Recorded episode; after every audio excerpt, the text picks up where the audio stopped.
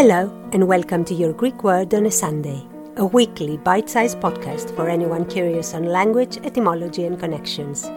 I am your host, Emanuela Lia, and wherever you are in the world, if you want to entertain your brain for a few minutes, this is the podcast for you. Let's go. Ipo means under. Thesi originally meant placement, position.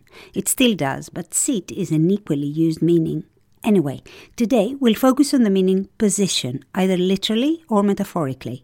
The combined word means the foundation, the basis of something, and it arrived in English around the 1500s but got this particular meaning a century later. In the arts of rhetoric and debate, it's the basis of an argument. An hypothesis. Hypothesis.